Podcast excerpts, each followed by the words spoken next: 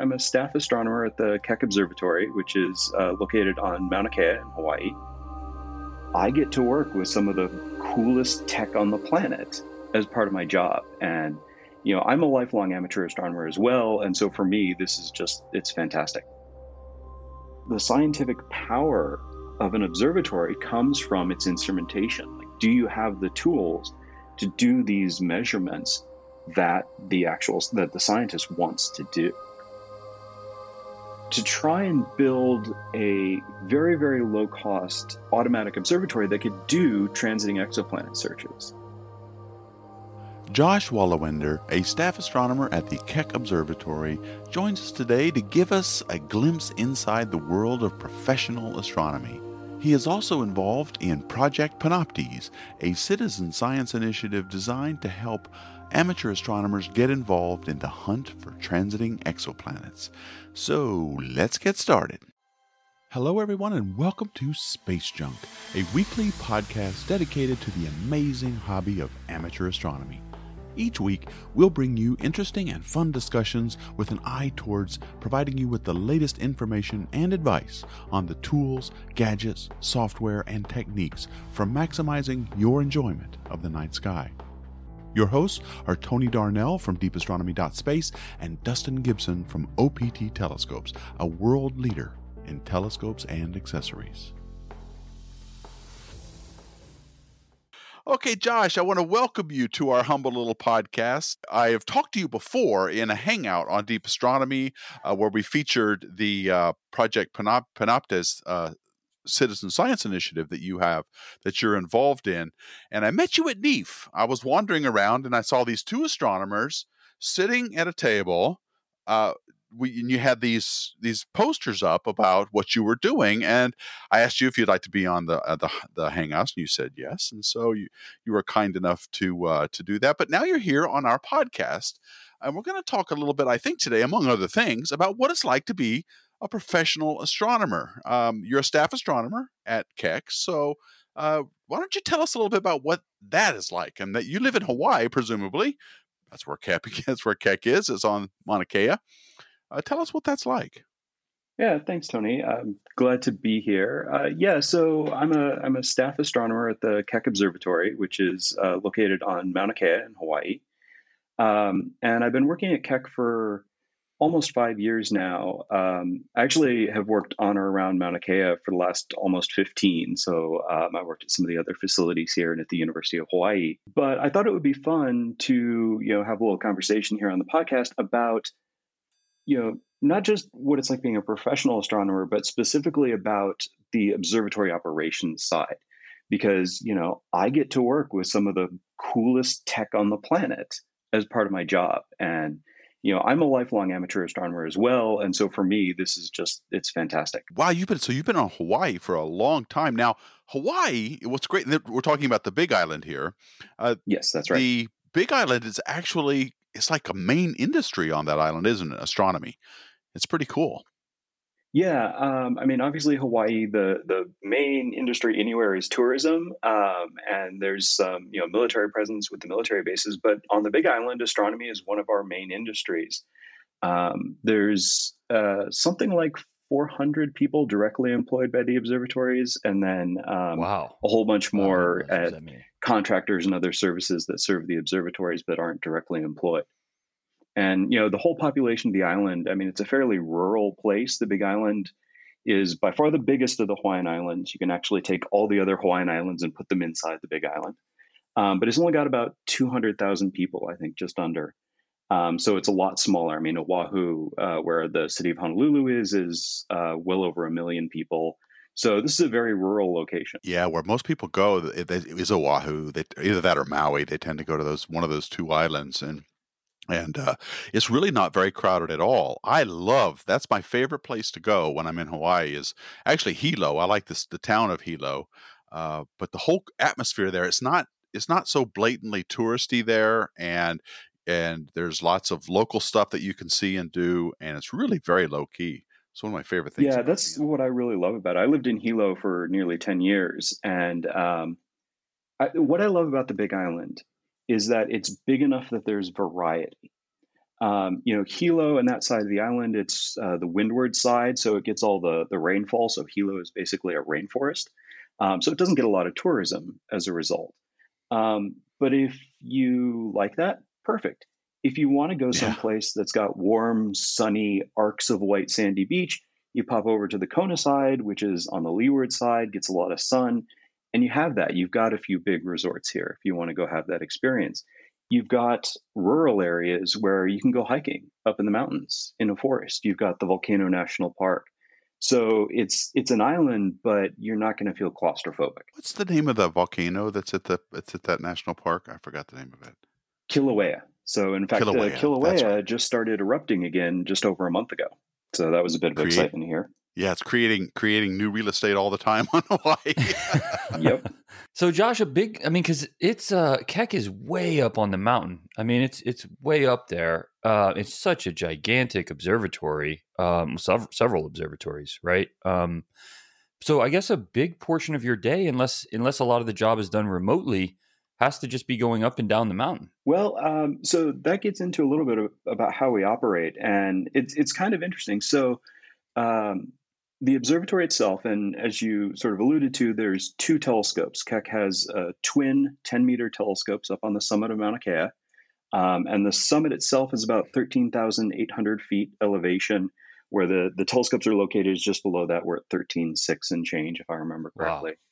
Wow. Um, And so, yeah, it's it's really hard to work up there. I mean, you've got about sixty percent of the oxygen that you would have at sea level. So it, it is a challenge. It's not impossible, but um, you have to be a little careful.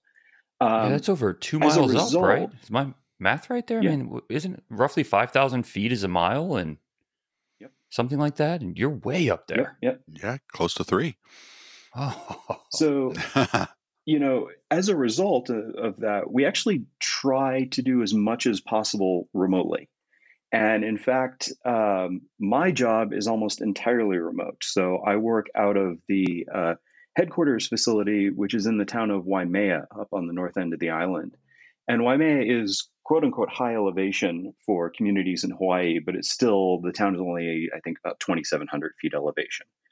Um, so sadly, I actually don't go up to the summit very often. Um, obviously, with the, the pandemic, things have changed in the last year or so. But that aside, I would normally go up to the summit maybe once a month, give or take, uh, to, to go work with some of the technicians and engineers up there.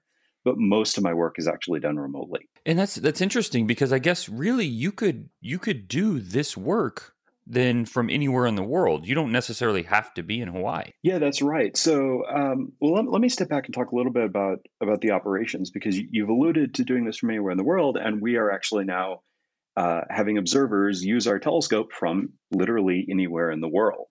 Um, and again, that's that's due to the, the pandemic, that we did have some facilities uh, prior to that. The way this works is that the Keck Observatory is a nonprofit organization, and it's it's there to operate the facility. And it's funded by a uh, consortium of organizations and universities who then get to allocate the time on the telescope to the scientists who work at those facilities. So Keck, our primary partners, are uh, the University of California system, uh, Caltech, NASA, which means that anybody in the U S has access to time through NASA, and the University of Hawaii is sort of the host organization who uh, sort of operates the Mauna Kea facility and, and uh, all of the infrastructure around the mountain. Um, we have a few other partners who join in through partnerships with Caltech. That includes uh, Notre Dame, Northwestern University, Yale, and I think Swinburne University in Australia right now. Um, so what that means is that astronomers at those institutions, if they have a good idea, they write a proposal and they submit it to a, a committee of other astronomers that says, I have a great idea. I want to observe this object or this type of objects with Keck using this instrument. It's going to take me two nights, and uh, you should give me the time because I'm going to learn all this amazing stuff. And then the, the local tacs from each of those institutions look at those proposals. And then, you know, sadly, there's only so many nights in a year, and we get a lot more proposals than there are nights. In fact, we're oversubscribed around five to one typically.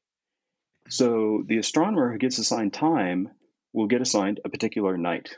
Your day is, you know, January twenty-ninth. Um, and then when you do that, the observatory will work with you to help prepare your observations. And that's really where I come in. So my job at the observatory, I have a background in astronomy. I have a PhD in astronomy. I've done research. And so it's my job to know both the research side of things so that I can sort of work with the, the visiting astronomer and understand what they're trying to do, but also be the local expert. I know all the intricacies and all the little, you know, ins and outs of our instrumentation. And so I can help them make use of their time as efficiently as possible, because we don't want to waste any time at night. You know, that's really our goal. We try and keep any wasted time at night to an absolute minimum, because it is so precious, because it's so oversubscribed. And it would be an easy thing for people to do that don't see what you see every single day to have this great idea. But then when it comes to implementation, even a small mistake, it's like when your time is that valuable and you have this one night, if it's not cloudy, right? It's like you, you can't afford to give up those precious hours. So they have to have you there to to make sure that, you know, not only the idea is in line with what's possible, but also the execution of that idea. It's fascinating. Yeah, exactly. I mean, that's that's really what it comes down to.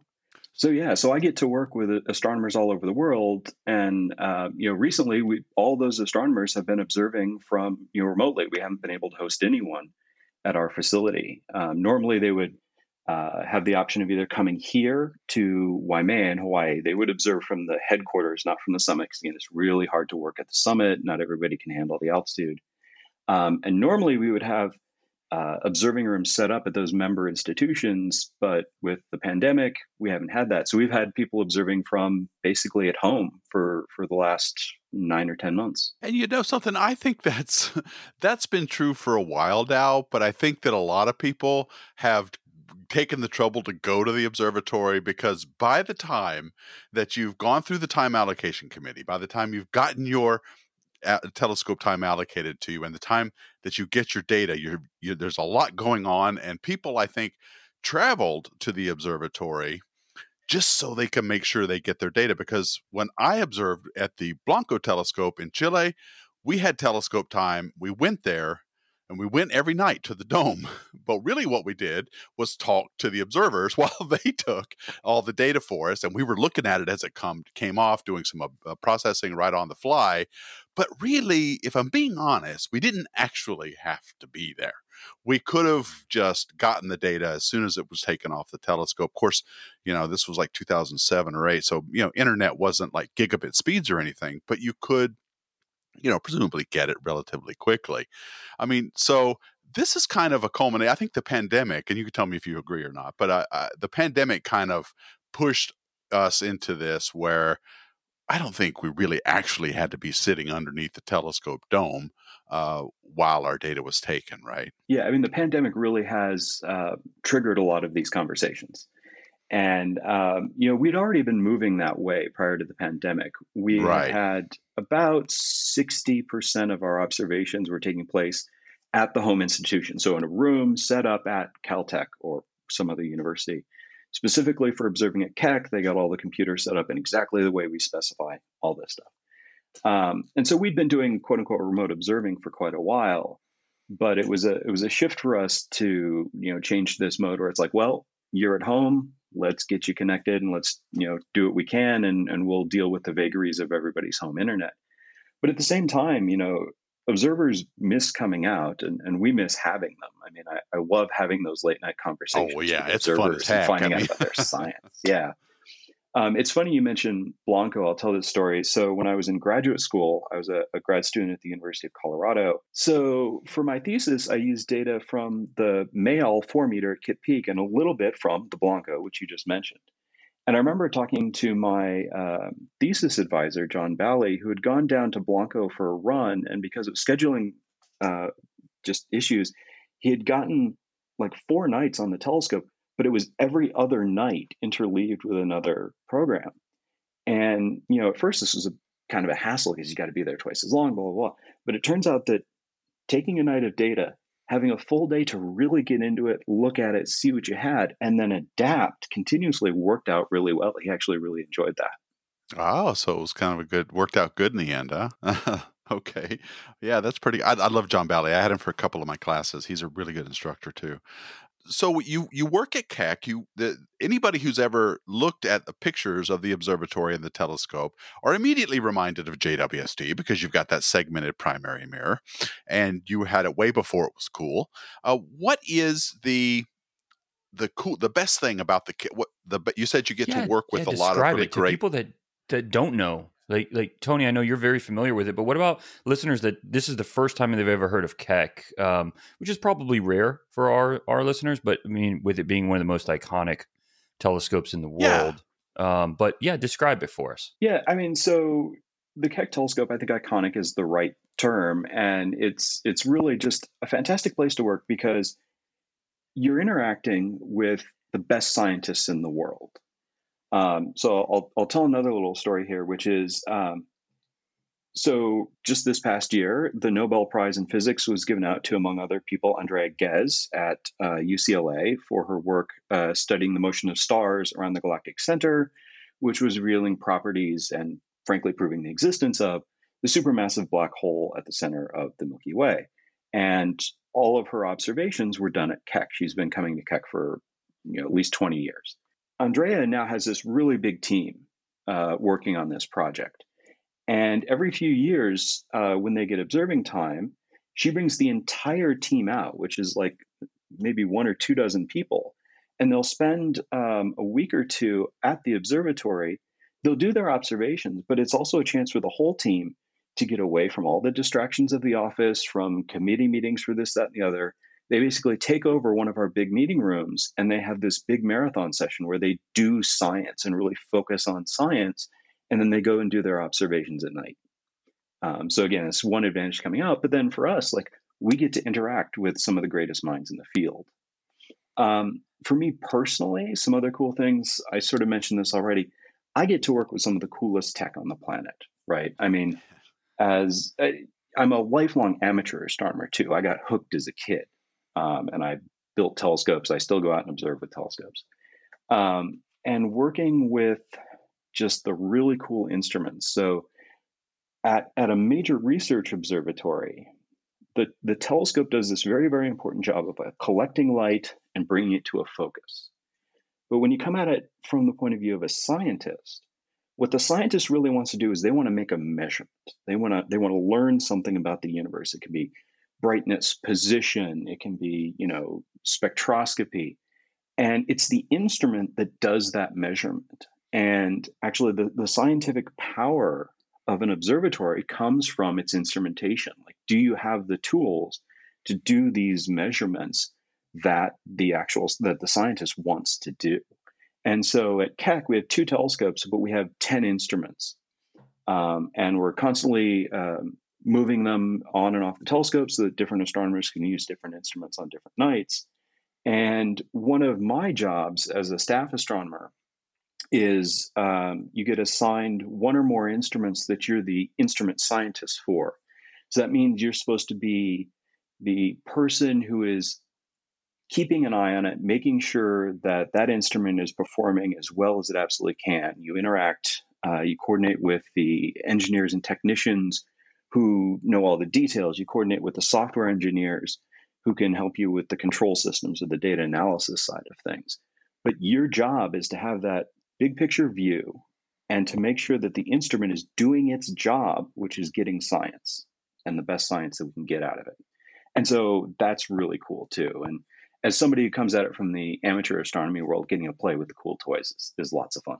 Do you have an instrument that's that's yours? Yeah, so I'm the, the instrument scientist for an instrument called MOSFIRE, um, and I can't quite remember what the acronym stands for. Uh, Ooh, let me do it. Multi-object Mo- spectrograph for infrared exploration. That's it. You got it.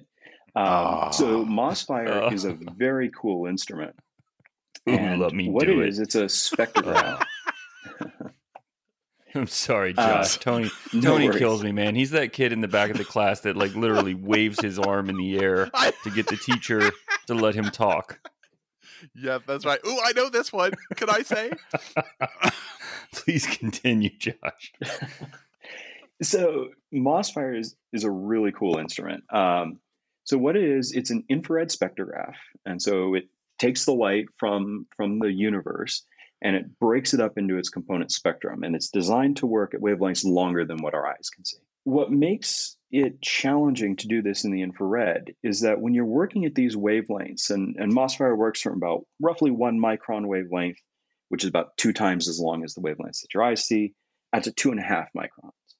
And especially towards the longer end of that, um, you're getting into the thermal infrared. So anything that is warm is glowing in infrared light.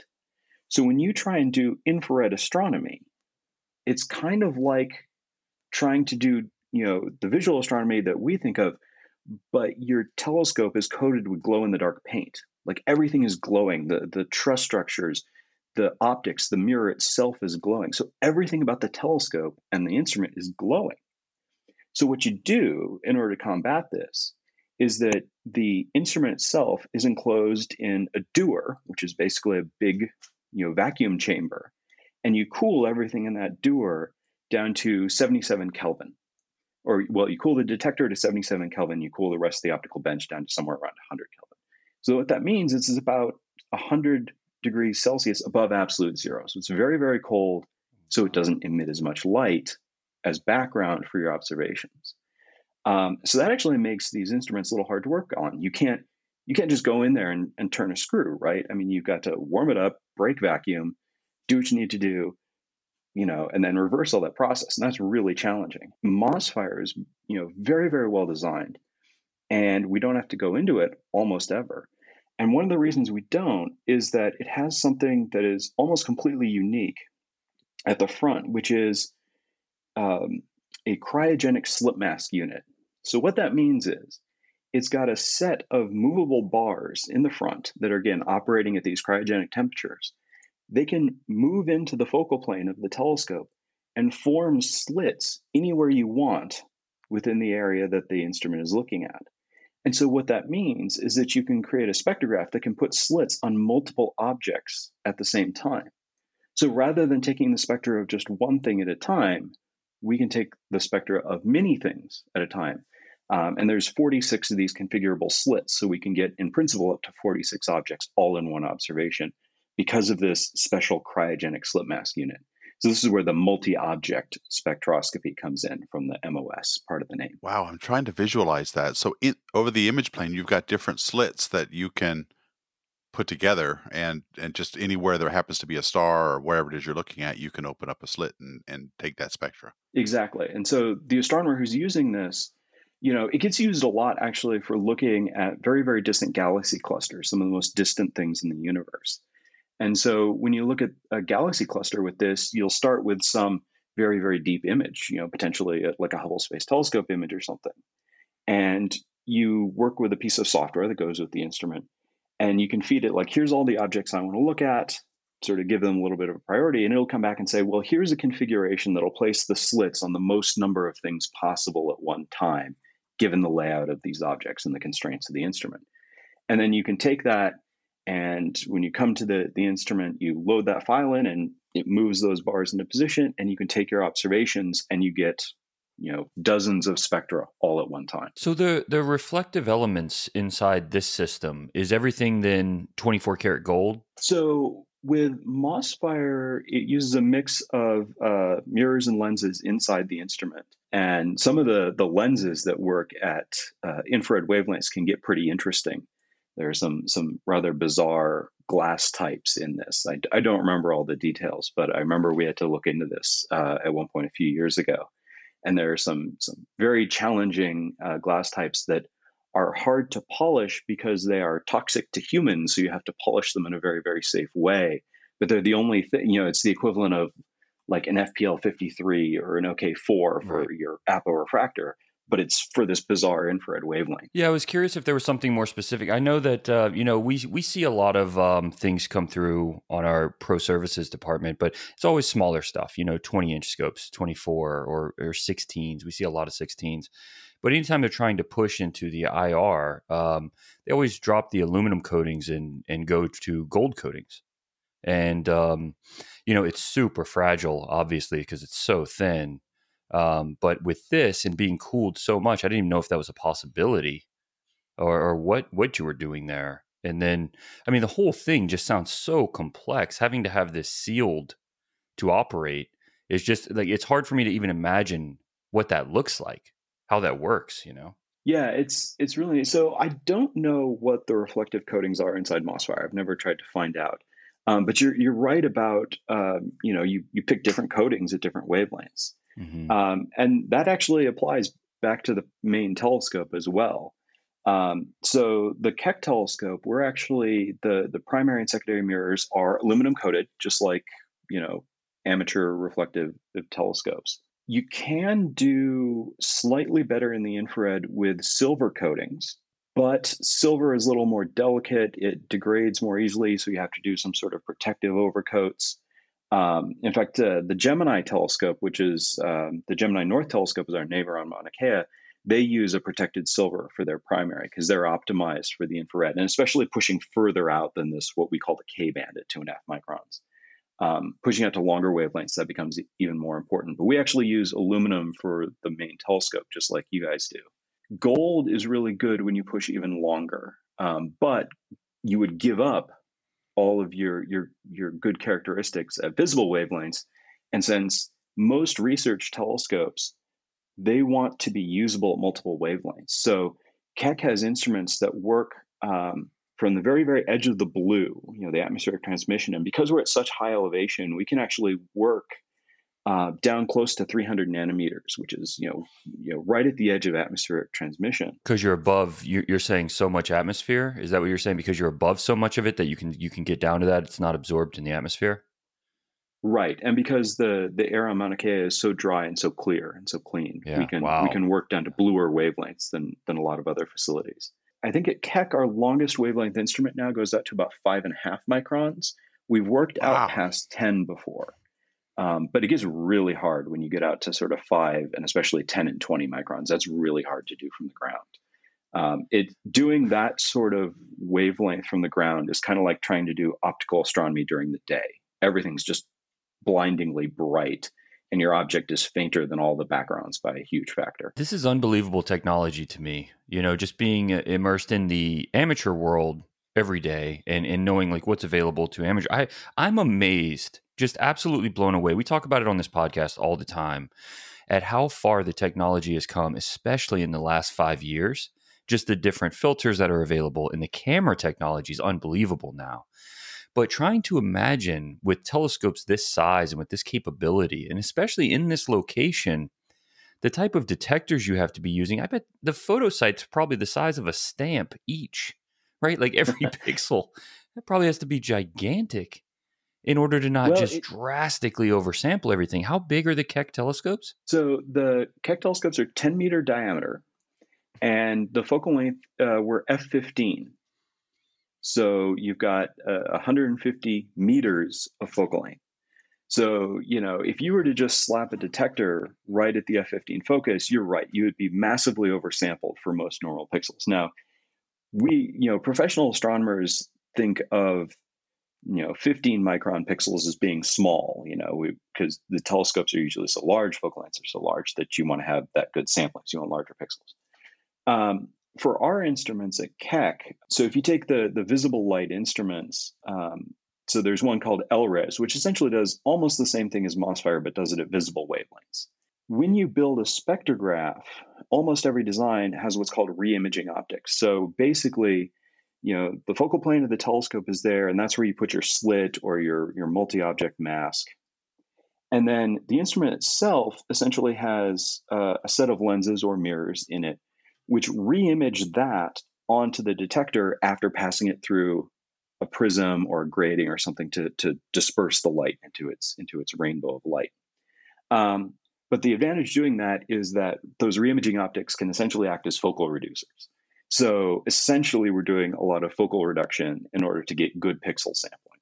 Now, of course, also for us, uh, one of the advantages of Mauna Kea is that we get exceptional seeing.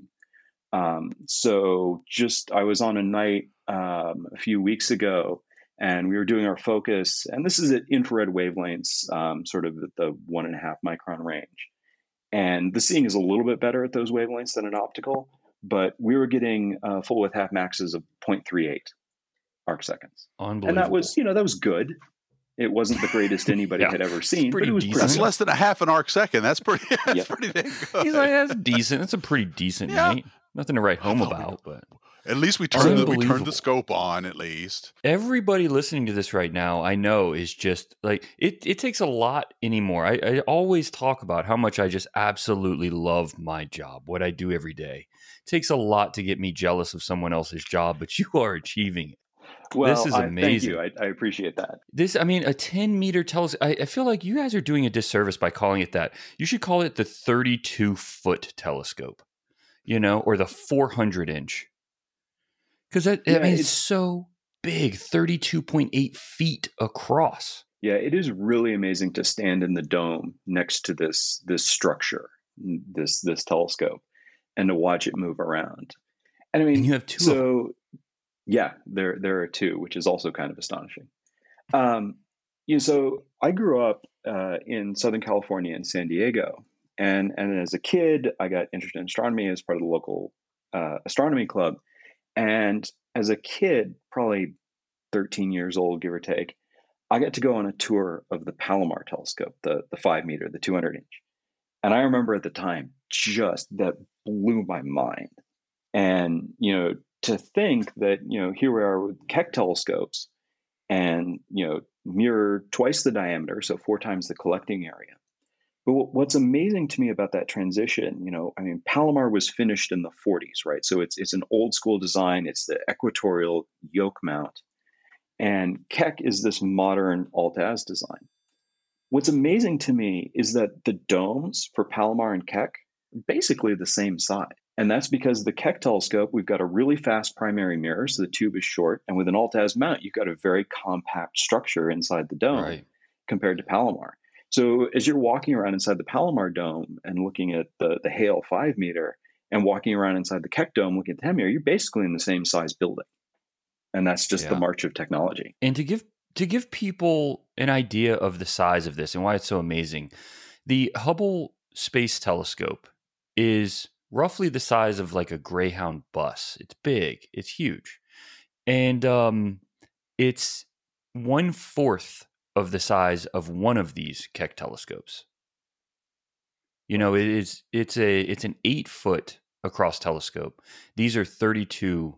It's, it's actually under eight feet um, in its primary. These are thirty-two point eight feet across. It is just so hard to fathom how big these things are. Yeah, I mean, like I said, standing in the dome is just is one of those experiences that is, you know, I, it still gives me shivers. Can we, you talk a little bit about the um, adaptive optics system on Keck? Because you guys have one of the foremost uh, systems for compensating for the atmosphere. Uh, can you tell a little bit about what that is and, and, and what your systems are like on uh, Yeah, it's still Keck? Currently the gold standard, right?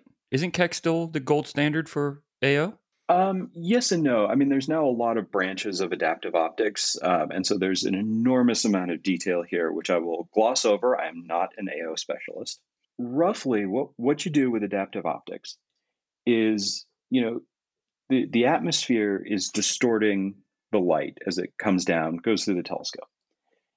But in principle, if you could measure what those distortions were, and then you take that light and you you bounce it off of a mirror, which is um, essentially a very, very thin membrane that you can move and change its shape very, very quickly, then you can essentially unwarp the, the wavefront that's coming in and resharpen the image. You know, the, the cartoons that you can look up on the web of, of how this works make it look, well, relatively simple. The reality is very, very complicated. Um, you need to measure and then correct the the distortion um, hundreds, actually preferably thousands of times per second in order for this to have a big effect. And there's lots of different systems these days. It's a it's becoming a more mature technology, but it's it's not a um, it's not a cure all. So, for example, um, at Keck, roughly a third of the time we use adaptive optics. So in fact, the MOSFIRE instrument, which I talked about before, does not use it. It is a natural seeing instrument. And the reasons for this are, are a few-fold. So first of all, adaptive optics, um, for the sort of classical adaptive optics I've talked about, can only correct a tiny patch of sky. So if you measure the distortions from, say, a reference star or a laser guide star, those distortions that are being caused by the atmosphere only apply to things within maybe a thirty-ish arcsecond patch of sky. So if you want a field of view larger than thirty arcseconds, adaptive optics isn't going to help you. There is an oncoming technology called um, ground layer adaptive optics. There's also something called multi-conjugate adaptive optics, which will sort of address this a little bit. But for the most part, if you want wide fields of view, adaptive optics, at least with the current technology, does not help you because it only corrects a tiny, tiny patch of sky. And it's also complicated. I mean, it's we have the, the adaptive optics system at Keck. We have one on Keck one telescope, one on Keck two telescope. They uh, sit on a on an optics bench that's probably, oh, I wish I had the exact size, it's probably two or three meters across. And it's it's just chock full of mirrors and lenses and actuators and components. Um, so it, it actually takes a lot to do adaptive optics effectively. But for those um, for those science cases where it's really useful, it is amazing. So, for example, I mentioned uh, the the research being done by Andrea Ghez. Her team uses adaptive optics in the infrared to look at the galactic center. So the infrared allows you to see through all the obscuring dust between us and the center of the galaxy, and essentially sharpen up the image so that you can measure the positions of those stars very accurately, watch their orbits, and then given our understanding of gravity, you can learn about the black hole that they're all orbiting around. Other uses of adaptive optics. Um, actually, I got to tell you this story. I used to work at the Subaru Telescope, which is the National Observatory of Japan. Again, it's, it's our neighbor up there on Mauna Kea. When I left, I still have some collaborators that use the telescope. So at one point, I was scheduled to do some science observations with Subaru, but I was observing in the second half of the night. They split it up in half nights sometimes, so do we. And Subaru, at the time, this is before the pandemic, you had to go to the summit to observe. So I was up on the summit, but first half observing was going on, so I was kind of just killing time. So I'm an amateur astronomer. I wandered outside, you know, I'm enjoying the night sky. And I wandered over to the Keck telescope and just sat down with the, the telescope operator, Keck, who I obviously knew, and was watching observations. They were using an instrument that I don't normally uh, support. And what the team was doing was looking at Jupiter's moon, Io. And they were using the adaptive optics system and a and an infrared camera called NERC two. And they were imaging Io at infrared wavelengths. And I, I had to do this. I grabbed some cell phone pictures just to the screen as we were sitting there because, first of all, they go to a calibration star and, no kidding, diffraction rings about a star in a ten meter telescope is kind of cool to look at. And then we went to Io, and Io, of course, resolves into a nice disk, right? So all of a sudden you can, you can resolve the disk of Io. And in the infrared, there's about three or four bright dots on it. And these were active volcanoes erupting on Io while we were watching. And that's what this research team does. This is Imke de Potter's team at Berkeley. They study volcanism on Io because it actually tells you something about the interior structure of the moon and about how the tides from Jupiter uh, influence the moon and actually sort of heat it up and cause this volcanism. And that was just a really cool moment to just be sort of casually sitting there. I'm I'm not working, so I'm not, you know, trying to make sure everything's going perfectly or anything. And just sit there and like, wow, that's a diffraction ring on a ten meter telescope. It's at three or four microns, so it's, you know, not not visible light.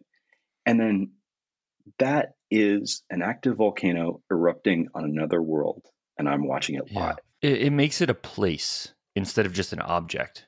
When you can yes. see that that's happening right now, the perspective changes entirely. I've never seen anything like that, but I mean, I just, just hearing your story, it's like, if you can walk in and watch these things happening, there's no way not to sit back and realize like that is a place that you could actually be. You wouldn't want to be, not on an erupting volcano, but you could. And the fact that you can see this in real time is unbelievable. Yeah, those those moments that you described just can't be, they're just precious because you're usually so busy up there on the mountain that you don't get time to do anything else but what you're there to do.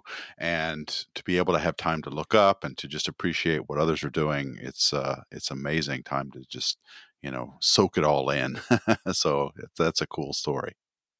you said that when adaptive optics is used, um, it does very well over narrow fields of view. How does it compare to, say, what space telescopes can give you without adapt? They don't need it, obviously, because there's no atmosphere. Do they compare comparably, or are they, uh, is, is space telescopes still got an edge on them? How does it compare? So that's a good question. And actually, it, it depends a lot on some of the details. Interestingly, uh, the Keck adaptive optic system, when we're working at these sort of infrared wavelengths, and that's where most of these adaptive optic systems work well, at these sort of uh, slightly longer wavelengths. Everything gets a little bit longer because your, your margin for error is comparable to the wavelength of the light you're looking at, just like, you know, your margin for error on figuring a telescope mirror, right? You want quarter wave or tenth wave. That's how you measure the error. Well, if your wavelengths are two, three, four, five microns, that's a lot easier than if they're half a micron, which they are at visible light. And so at these infrared wavelengths, the, you know, the diffraction limit of Keck is the same or similar to the diffraction limit of Hubble at visible wavelengths. So they're very, very complementary. In fact, both the Hubble Space Telescope and the Keck Observatory came online at about the same time in the early nineteen nineties. And they were used together a lot. There was a whole lot of research papers that came out where people would do, say, like an imaging Uh, observation with Hubble. You get this this exquisite detail of visible light. You can see these distant galaxies, whether, you know, maybe in the Hubble deep field.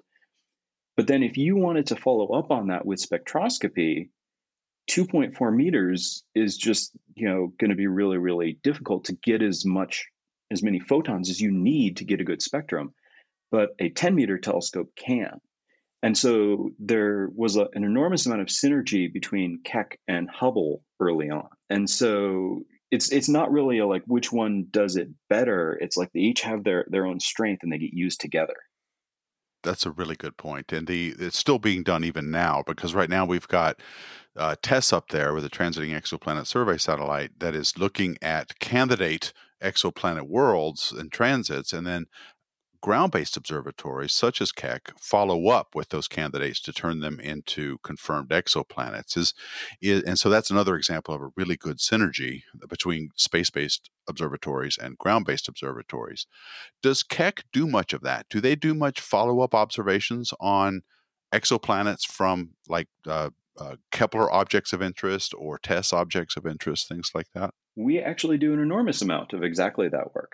So there's there's a group uh, that uses Keck called the California Planet Search, and it, it started smaller, but it has grown to be people at universities all over the world. But it started at Caltech and U C, um, and so these folks all apply for Keck time to their their local T A C, and then pool it together.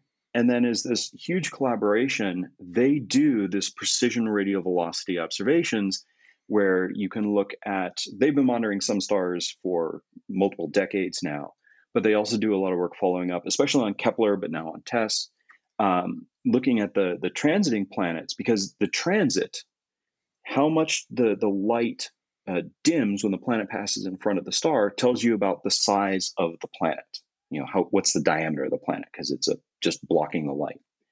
But the radial velocity is telling you about the gravitational wobble induced in the planets, in the in the parent star. And that gives you mass. If you've got size and you've got mass, that means you've got density.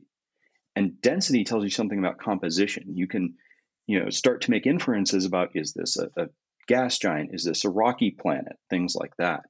And so um, we actually spend a whole lot of time with Keck doing exactly this sort of observation. And there's an instrument uh, that was one of the first light instruments on Keck called HiRES, the High Resolution Eschel Spectrograph.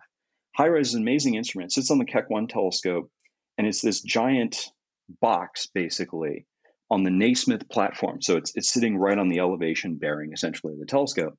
And it's it's big enough. If you were to move this to like San Francisco or New York, you could rent it out as a as a studio apartment for a good amount of money. It's huge.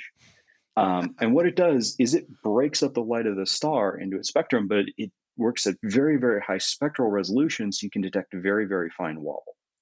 And they've been doing that. And in fact, for most of the history of this sort of exoplanet studies, the vast, vast majority of the exoplanets that we knew of were either directly discovered with HiRES or were confirmed with HiRES and Keck. So this group uh, has done an enormous amount of work. And in fact, um, I'm working with that group right now.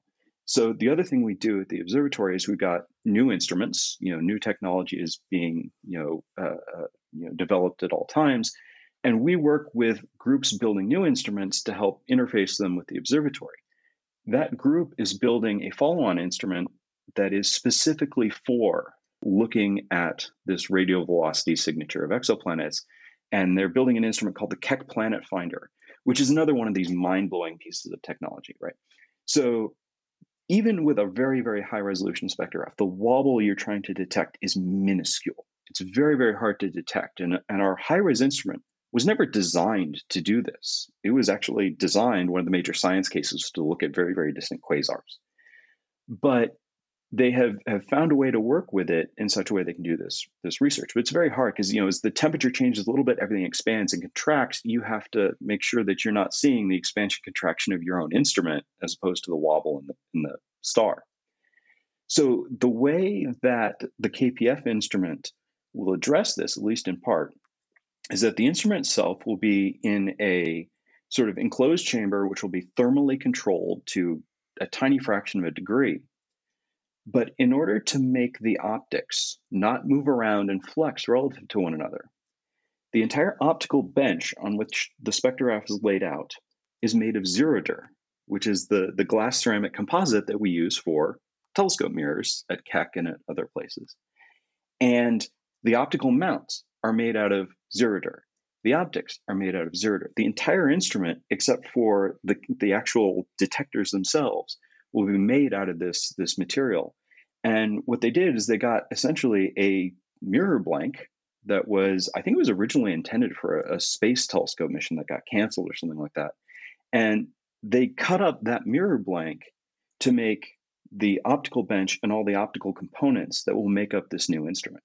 So that is the sort of extremes that, that these instrument builders go to in order to, to create something that can do these sorts of measurements. And it's just, it's fantastic. It's great to work with, with minds like that. It reminds me a lot of what the, the, the pains they had to go through to get LIGO, all the noise sources reduced for LIGO so they could measure gravitational waves.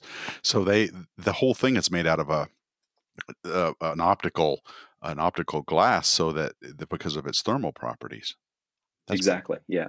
Well, I wanted to talk about exoplanets and and make that transition because you said uh, earlier on that you had started as an amateur astronomer, and of course you're a professional astronomer now, but you still, I think, have your hand in the amateur hobby, correct? You are, when I met you, you were promoting a citizen science initiative. And um, could you talk about that just a little bit? Is that still going on? And how is how are things going since the last time we talked about it? Yeah, so... Um... I, like I said, I, I've been an amateur astronomer since I was a kid. I, I still go out and observe essentially on a monthly basis. Anytime the, the new moon rolls around, I'm looking at the calendar and the weather forecast, looking for an excuse to go out. Um, and there's actually a, a couple of other professional astronomers here on the island who are the same way. And one of the other ones, uh, his name is Olivia Guillon, and he's at Subaru Telescope. He is actually one of the world's experts in adaptive optics. Um, he's, he's a really interesting guy to talk to. And I can't take credit for this. It was really his idea to do to try and build a very, very low cost uh, automatic observatory that could do transiting exoplanet searches, and that's what Panoptes is. And so the idea with Panoptes is using sort of off the shelf parts, you know, commercial telescope mounts and D S L R cameras. You can you can build a survey to look for transiting exoplanets. And rather than uh, get your sensitivity by having a really, really large telescope, you get your sensitivity by having lots and lots of really, really small telescopes working together. And so um, I joined this project with Olivier and helped out. Um, and I've gone, uh, we've, we've had a booth at NEAF the last couple of years, the last couple of years that it was, it was happening in person. Since moving from Hilo to Waimea, I haven't been quite as actively involved with Panoptes on a, on a day-to-day basis because the, the, you know, sort of main center where they're still developing a few things is in Hilo, but I, I sort of keep up with the project and it's, you know, charging along. We've got uh, support from NASA to do this as part of their citizen science initiative.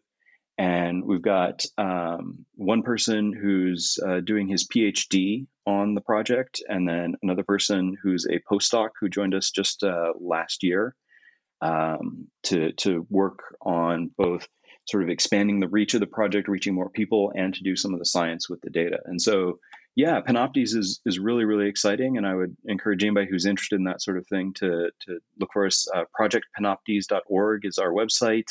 Um, it'll tell you how to get involved and, and how to build a unit. It's essentially completely open source. You can jump on there, get all the instructions, build a completely robotic observatory. Um, yeah, it's it's actually a lot of fun, and it's it's just another way to sort of stay connected with the amateur community for me. So when I was last um, uh, act, uh, talking with you about this, you had a a complete equipment list that included, I believe, four or so uh, Canon teleview or uh, zoom lenses. Is that right? Um, and then some D S L Rs that went with it. And there was also an equipment list of mounts, mounting things that you could, could you, that you could put together.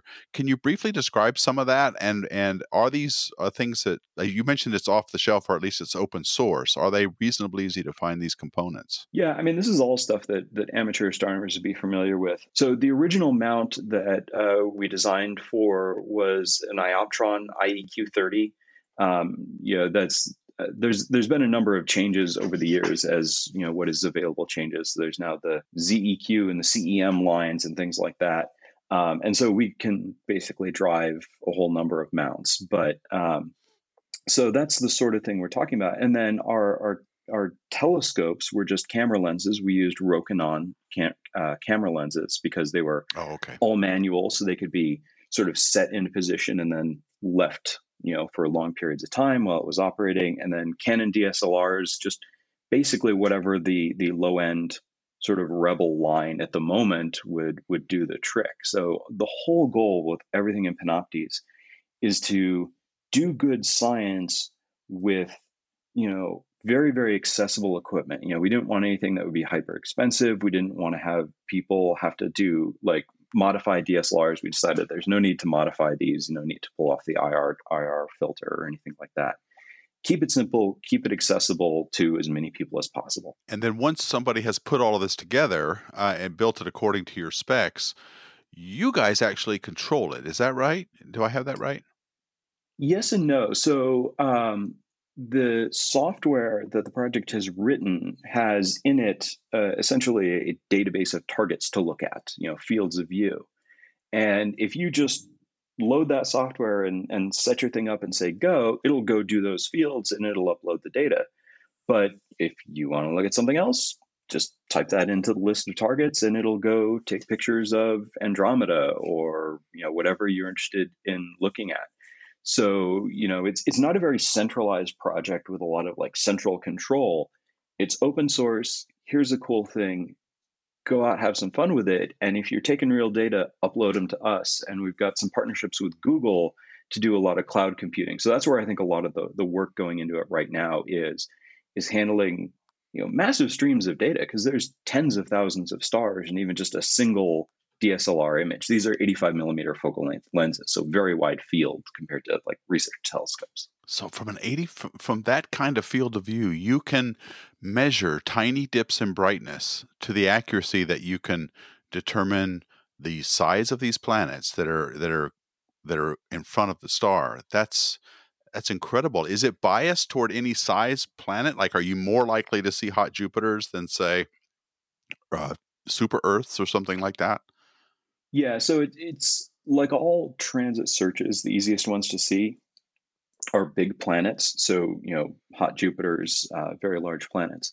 But the, the power of Panoptes comes from, you know, the multiplexing. You know, the more uh, data that is being contributed from the more units, the fainter you can go. So a single Panoptes unit can detect hot Jupiters. You know, the, the, you know, the deepest exoplanet transits Uh, that we know of are sort of a percent or two. And, and we can do that. Like, we can look at those with a single single camera and single lens. But if you want to get down to the super Earths, you got to start averaging together the light curves of lots and lots of Panoptes units. And so that's where it becomes a citizen science project. Because um, if, if you want to see those smaller planets, you got to have everybody pitching in. Are the data coming in now, uh, or or is it uh, are, is it still something you're putting together? Uh, you mentioned something with Google and the cloud. Uh, is all of that infrastructure still being put together, or are data being sent through and processed? Yeah, so we're just sort of hitting that transition. Like most things, it's sort of like, you know, we have the data analysis software, but that is going to get tweaked and tweaked and tweaked for, you know, ages. Like it, we can, it we can always, always make that yeah. a little bit better. always, yeah. Um, so a lot of the infrastructure is now in place to to handle uh, the data ingestion. I don't know the exact latest status of this software. I haven't been keeping up uh, super close uh, uh, track of exactly what's going on there. But basically, yeah, I can't remember. We've had a few dozen units in operation uh, last I checked. Oh, okay. So people are starting to set them up and, and send you some data. So that's pretty cool. I know you're up on Mauna Kea. You guys are, there's lots of observatories up there. Lately, there has been some controversy uh, surrounding the the site up there because it's uh it's it's very important to the native Hawaiians. And the thirty meter telescope was slated to start construction up there. Do, do, is that still going on, or do you know anything about that? Because I was curious about what the status was. The alternative, if it did not begin construction, was they were going to go to the Canary Islands and build there. Right. So the current status with the thirty meter telescope is um, there were protests uh, at the start of construction. And so there was essentially a delay in the construction, and now further with the pandemic. And essentially what they've done is sort of um, replan the schedule, and they're now going to, in all likelihood, hopefully, partner with the U S national community. So all of this is happening because uh, we are about to, to get released, I think later this year, uh, what's called the Decadal Survey, um, which is an effort that the, the U S astronomy community does every ten years. And it's basically to try and come to some form of consensus on these are the highest priority projects for sort of federal funding, funding for NASA and the N S F for the next ten years. The thirty meter telescope project uh, is is essentially proposing to be part of something called the U S E L T, the U S Extremely Large Telescope Program. And there's a, a another telescope uh, called the Giant Magellan Telescope, which is sort of a twenty-two-ish meter telescope that would be built in Chile. And basically the idea is, is that the two would partner, they would get some funding from the U S national community so that all the astronomers in the U S would have access to these two telescopes. But that decision on applying funding to those projects is waiting on the results of the Decadal Survey, because if the Decadal Survey comes out and says, eh, we don't really need a really large telescope, then the N S F is not likely to fund that. Um, and so the N S F is sort of waiting to hear what uh, the Decadal Survey says. And I, I forget the exact timeline. Um, yeah, it'll be so later this year. That's where the project is right now. Yeah, the, the Decadal Survey is a big deal, and I'm looking to hear about the future of space telescopes from that as well. I think we'll, hopefully we'll get LUVOIR out of it. But the uh, uh, it's scheduled to release their results, I think, later this year. Well, then let me ask you this about the the the fact you're it sounds like building new telescopes up on that mountain is going to get harder, if not impossible. What does Keck do to, what are their policies about being up there? You can't just do anything up there, right? You've got to be careful about how you handle being up on the mountaintop. What does Keck do? What what sort of policies do they have to protect that right. environment? The University of Hawaii um, is has the master lease from the mountain. There's subleases to each of the of the telescopes. And there um, is a series of documents that have been written in the last sort of twenty odd years now, including a master plan for Mauna Kea.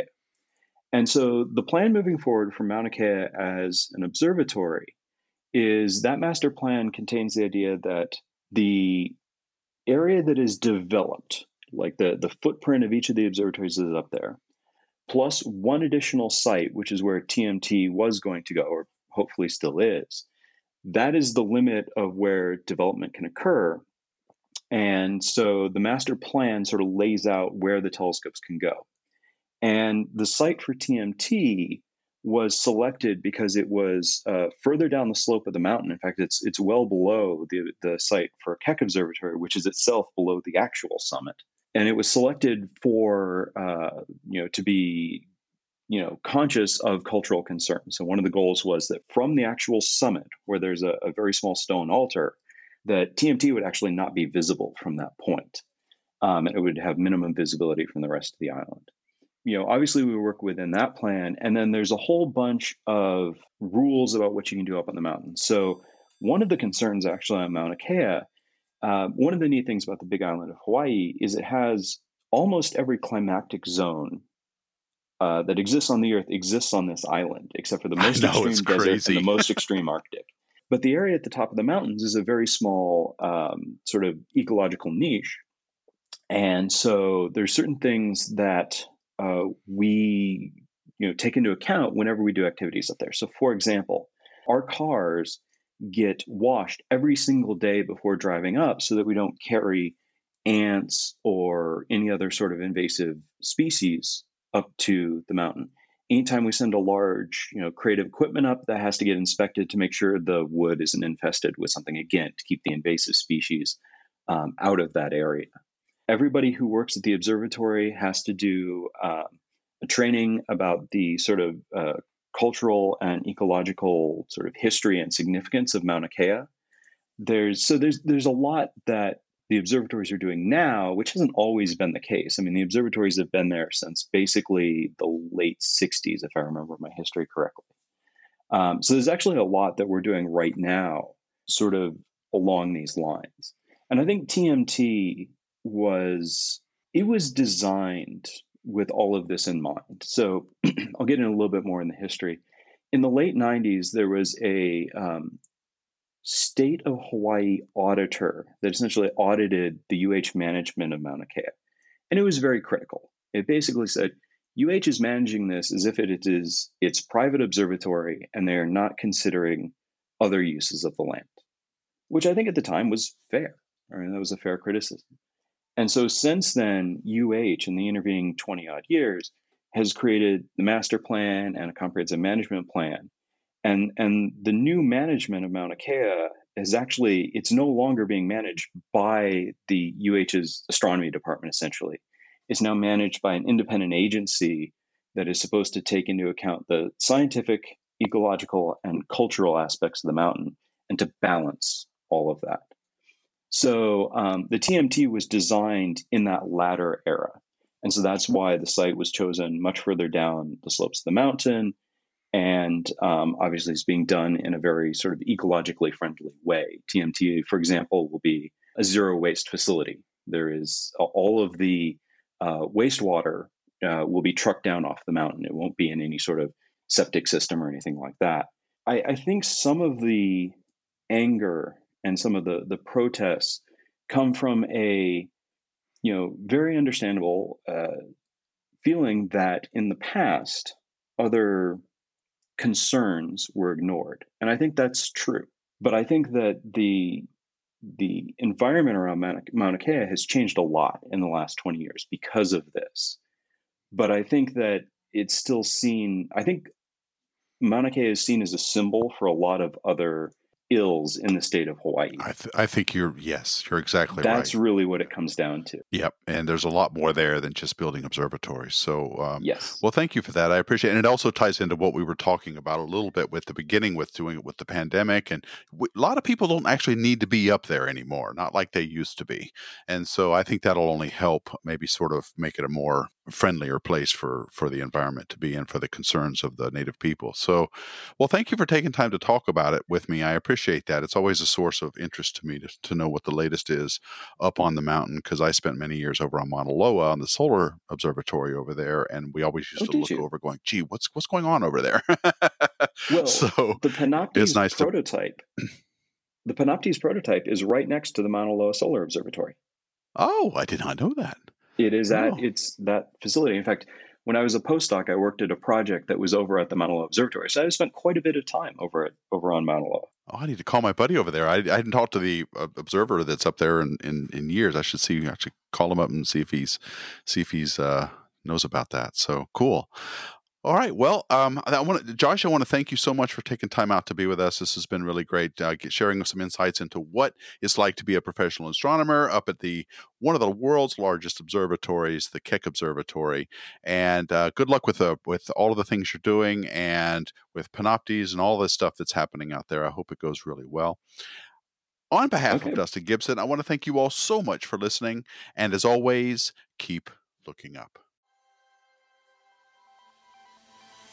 Space Junk is produced by Deep Astronomy and sponsored by O P T Telescopes in Carlsbad, California. Please visit our website at space junk podcast dot com.